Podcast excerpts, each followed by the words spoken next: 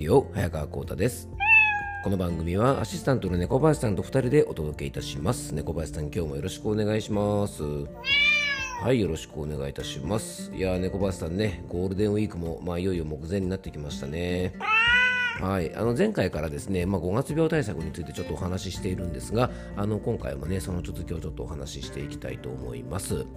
あの猫林さんね、今実は、えー、っとですね、僕がですね、小学校6年生の時だったね、の時の担任の先生がですね、まあ、今年の3月でね、あの、めでたく定年退職ということでね、退職されたんですよね。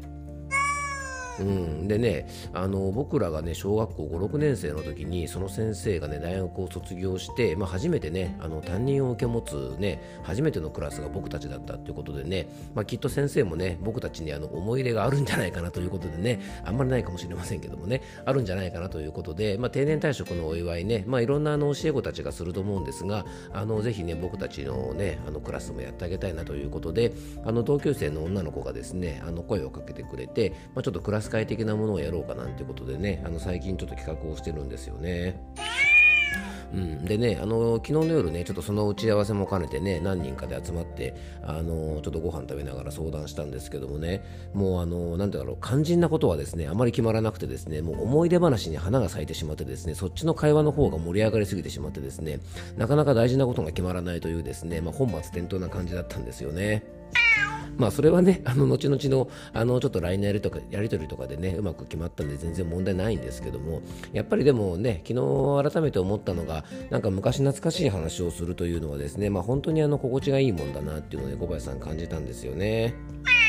うんまあ、以前からねノスタルジー普遍の法則とかなんていう話もよくするんですけどもやっぱりね昔懐かしいものに触れるということはね結構あの幸せを感じる瞬間だと思いますのでねあの皆さんもねゴールデンウィーク中とかにねあの地元の友達と会ったりとか昔の友達と会ったりなんていう機会もあるかもしれませんのでねあのぜひそういう時間ってねすごくあの心が安らぐと思いますのであの皆さんも大事にされてみてはいかがかななんて思います。えそれでは今日の本題に入っていきましょう。コータの漢方レディオ今日もよろしくお願いいたします。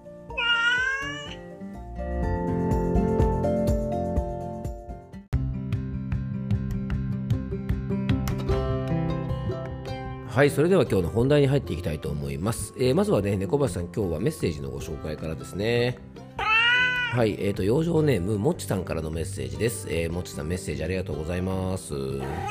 はい、えー、コータ先生、こんにちは。メッセージを読んでいただきありがとうございます。コータ先生が漢方的な視点から嫌な気持ちも吐き出していいと言っていただき、ああ、言っていいんだと気持ちが楽になりました。ありがとうございます。それと私のメッセージは長い、かっこ笑い、えー、コー先生もお疲れなのに長々と読ませてしまい、今度からは簡潔にメッセージも身軽に送らせていただきたいと思います。では、ということでね、あの、もつさんね、ありがとうございます。あの、全然ですね、あの、長いメッセージね、猫林さんも大歓迎ですよね、我々はね。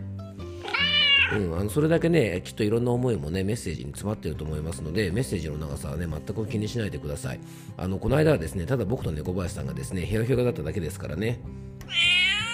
なのでね、あの皆さんね、あのどんどんね、あのしっかりね、あの楽しくメッセージ読ませてもらってますので、あのもちさんこれからもね、あのどしどしメッセージ、もう本当にね、長文大歓迎ですからね、猫林さん。はい、ということでね、メッセージまたお待ちしております。ありがとうございます。まあ、こうやってね、いろんな方からメッセージをね、定期的にいただけるというのはね、こう番組やってる励みになりますんでね、あのぜひ皆さんもお気軽にメッセージを送ってください。で今日の本題なんですが、まあ、前回からねいよいよねあの目前に迫った、まあ、5月病対策ということでねお話をしております、まあ、前回はね5月病の原因について、まあ、ちょっといろいろお話をさせてもらったんですけどもね、まあ、今回はそんなね5月病対策の中でも結構大切なゴールデンウィーク中のねちょっとこう過ごし方についてね、えー、まあゴールデンウィーク目前ということで、ね、お話ししていきたいと思います。で昨日もちょっとねゴールデンウィークに触れたんですがあの3月とかね4月にかけて新しい環境にねあのなった方なんかを中心にずっとね気を張って生活してたと思うんですね。でね自律神経の中でも、ね、心と体を頑張らせる神経というね、まあ、交感神経というのがあのこのね特に気を張ってる時期というのは強く出るんですね。で交感神経が優位になっている時というのはアドレナリンが出ますから意外とね心の疲れもね体の疲れもですね感じないことが結構あるんですね。なんかほらこう夢中になってやってるとね疲れを感じなくてずっとなんか作業をに没頭してしまうとかねなんか仕事に没頭してしまうなんてこと結構ありますよね。でね、ちょうどね、ずっと3月、4月とそういう集中している時期があってですね、ゴールデンウィークになって、ちょっとね、あの気が緩むという時期がやっぱりこのね、あの時期なので、まあ、そういう時の、ね、過ごし方をちょっとね、失敗してしまうとね、意外とこの5月病というのになりやすくなるんですね。でね、まあ、これはゴールデンウィークに限らずお盆休みとかね年末年始休暇とか他のね長期休暇にも言えることなんですがあのどんな方でもねやっぱり長期の休み明けに仕事や学校に行くのって結構嫌ですよね。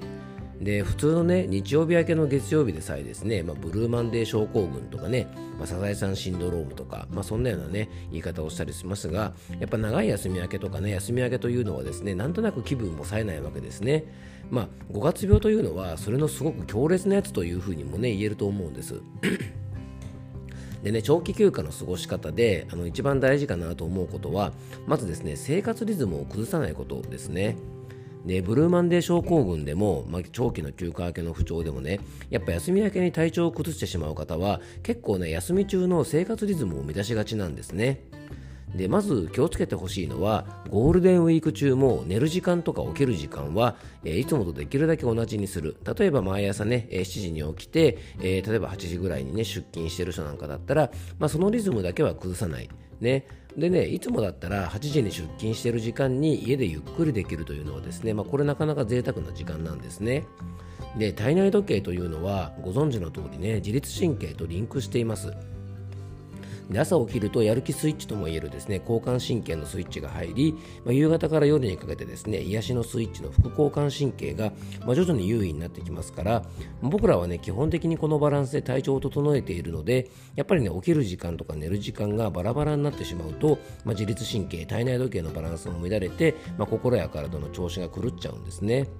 だから休みだからといってね12時ぐらいまでねずっと寝ていたりとか、まあ、夜中の2時3時まで夜更かししたりとかねあのお寝坊するのはたまにはいいんですが、まあ、できるだけねあの普段のね寝起きする時間よりも、まあ、あのプラスマイナス1時間ぐらいねあのその範囲内で収めておくと、まあ、休み明けもですね意外とダメージが少ないんじゃないかなと思います。でできればね、あのゴールデンウィーク、長い休みの方、今年もだからね、9連休の人とかいるんですかね、まあ、10連休近くになる方もいらっしゃるのかもしれませんが、あのその期間中ね、ずっとあのいつもと同じリズムで寝起きできれば理想的なんですけども、もしね、難しい方もね、せめてね、休み明けのね、3日前とか、まあ、2日前ぐらいからは、あの普段と同じリズムに戻しておくと、あの休み明けのダメージがね、ちょっと減るんじゃないかなと思います。で休みの朝というのはねさっきもちょっと触れましたけどもいつもだったら仕事に行かなきゃいけなくて忙しい、ね、時間帯なんですがその時間ゆっくり過ごすことができます。でね、あのー、30分から1時間ぐらいであればベッドでゆっくりしてもいいのでねいつもだったら飛び起きるような朝をのんびり過ごせるというのはですね、まあ、心が豊かになりますしね例えばいつもだったら忙しい朝にゆっくりコーヒーとかを飲んでね例えばあのモーニングなんかを食べに行ったりするのもいいですしちょっとねあの天気良かったら朝ゆっくり散歩なんかをするとですねなんとなくねこうゆっくり過ごしているなっていう感じができてねあの心が安らぐと思うんです。であの起きる時間は変わってないのでね体内時計も狂わない。で中医学にはですね死後ル中という考え方があって、まあ、これはですねあの気の巡りとか血の巡りとかっていうのは一日の時刻の中でそれぞれに対応する臓腑を順番に巡っていく。で体中をくまなく流れているという考え方なんですがね。で特定の時間になると気血が巡って活発に働く臓腑があるんですがその時刻に合わせてねいろんな臓腑に対応した養生をするといいというふうに言われてるんですが実はですね朝の7時から9時というのは胃に気血が巡る時間と考えられていますなのでね朝は本来であればゆっくり過ごして食べたものをねエネルギーに変える時間なので、まあ、ゆっくり朝ごはんを食べる、ね、胃腸のことを考えると、まあったかい消化のいいものを食べることが一番なんですが普段はね慌ててね冷たい牛乳とパンなんていう食事が多いかもしれませんが、まあ、せめてね休み中は胃腸のケアも兼ねてねあのお腹に優しい朝食をゆっくりのんびり食べるとねいいんじゃないかなと思います。あとね、これはね、最後はね、ちょっと養生法というわけじゃないんですが、あの今でも今からでもまだ間に合うと思いますのでね、できるだけゴールデンウィーク明けの仕事のスケジュールはね、ちょっとこう緩めに、軽めにちょっとしといていただくと、あの休み明けのダメージがね、少なくなるんじゃないかなと思います。あの、やっぱりね毎年ね休み明け気分が重たいという方はですねどうしてもあの長い期間休んでるとその分休み明けの仕事が忙しくなっちゃって、まあ、それを考えるとですね今気分が沈むなんて方がいらっしゃるかもしれません。まあ、それでなくてもね長い休み前というのはね仕事を前倒しでやらなきゃいけなかったりとかあとはね後回しにして後が詰まってしまったりします。まだねあの前倒しにして休み前忙しいんだけども休みに入ればやった終わったって感じで開放感があるんですがちょっとねあのそういうわけにもいかなくて仕事の種類によっては先送りにしなきゃいけない仕事が残ったりしてるとですねなんとなく気分も軽いので、まあ、せめてですね休み明けの初日ぐらいはですねあのできるだけあんまり仕事を詰め込まないで休み明けの初日はちょっとゆったり仕事ができるようなスケジューリングにしておくとあの心も体も少し楽じゃないかなと思います。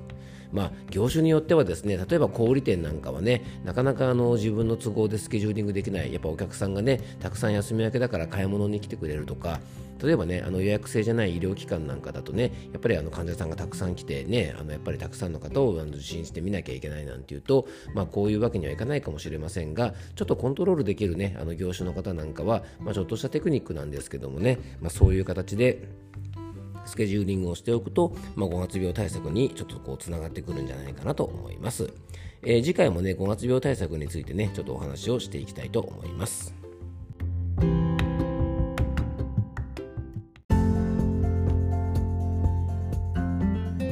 今回もクロージングのお時間です。今日はですね、えー、5月病対策の一環として、ゴールデンウィーク中の過ごし方についてね、ちょっとお話をさせていただきました。えー、皆さんどうでしょうかね？やっぱ長い連休の方の方が多いんでしょうかね、猫林さんね。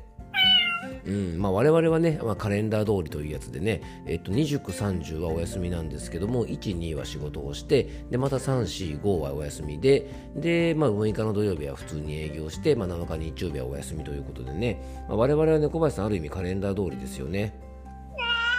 はい、ということでね、まあ、長い休みもね、すごくリラックスできていいんですけども、その分ね、やっぱりあの休み明けに復帰するのにね、ちょっとやっぱり気持ちが重たくなることがありますので、まあ、せっかくの休み明けですからね、できるだけ心も体も軽やかにね、あの仕事に戻れるように、えー、少し調整しておくといいんじゃないかなと思います。少しでも皆さんのお役に立てば幸いです。えー、今日も聞いていただきありがとうございます。どうぞ素敵な一日をお過ごしください。漢方専科サータ薬房の早川幸太でした。では、また明日。